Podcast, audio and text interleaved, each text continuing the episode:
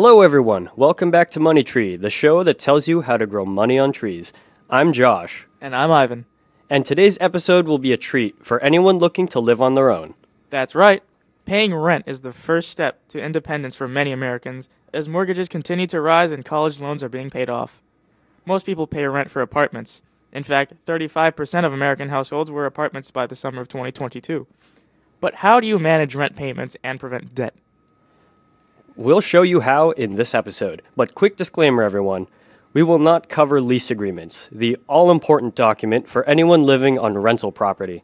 Getting the best out of a lease agreement needs its own episode. Once you have that lease agreement, have a copy with it while you listen. It may come in handy. The best way to manage rent is to start thinking about your rent like it's your groceries. You never go without grocery shopping, so do the same thing with paying rent.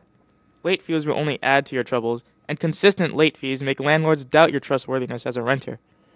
If you don't already do this, start right now.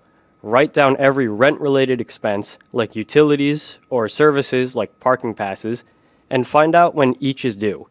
Set alarms or notifications on your device for each payment, and be sure the alert comes in advance. Some payment methods, like mailing the check, have delays, so be sure you you account for that.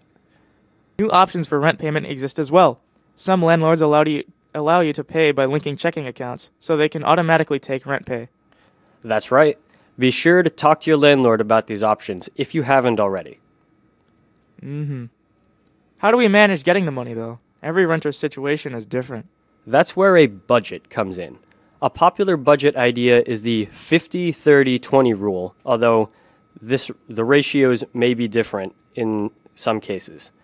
50% of the income goes to must have expenses, like your rent. 20% goes to savings or debt payment, and 30% goes to nice to have purchases, like new clothes or going to, the, to a movie.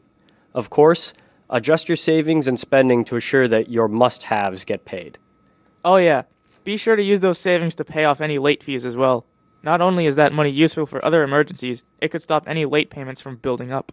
Whoa, whoa, whoa, hold on a minute. It's a good idea to have savings, but using them should be your last option. Then what else can our renters do?